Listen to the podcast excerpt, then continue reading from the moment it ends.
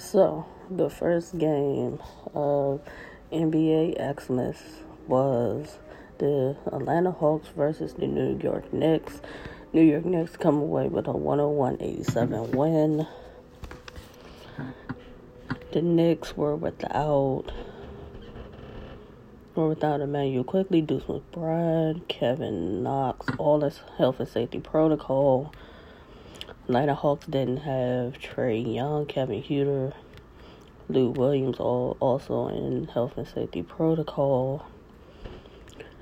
Lance Stevenson made his Atlanta Hawks debut. Knicks also are without Derrick Rose, who's out between six to eight weeks due to the ankle surgery. And Kemba Walker has been starting for the next the last three games and has been going off after being out of rotation for the Knicks for about ten games.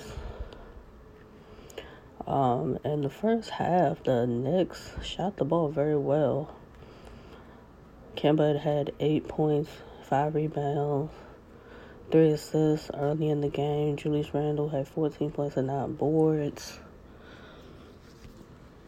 Um, John Collins didn't shoot the ball too well to start the game. He was one for six and only had two points. Dylan Wright. Delon Wright for the Hawks. He ended up having eleven in the first half. In the second quarter, Evan Fournier ended up with thirteen points, but he scored ten in the second quarter. Going into halftime, the Knicks were up ten. It was sixty-one to fifty-one. Um, second half of the game, Quentin Grimes made five threes. He ended up with fifteen points. Evan Fournier ended up with fifteen points. Um, Julius Randle ended the game with twenty-five and eleven.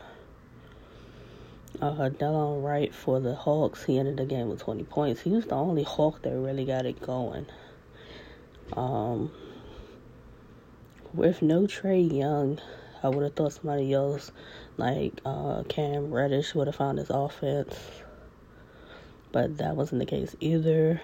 Uh, Bogdanovic, I would have thought he found some offense, and his shot wasn't falling.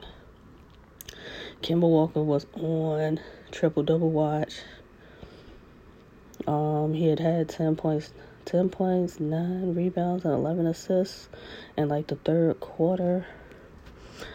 Um, early in the fourth, he ended up getting his triple-double, which is a third of his career, and it's the first triple-double by a Knick on Christmas Day. So that's amazing, seeing all the different number of uh, Christmas games that they've had. So I guess Kemba Walker isn't so washed after all. Good win for the Knicks. Knicks won one oh one to eighty-seven.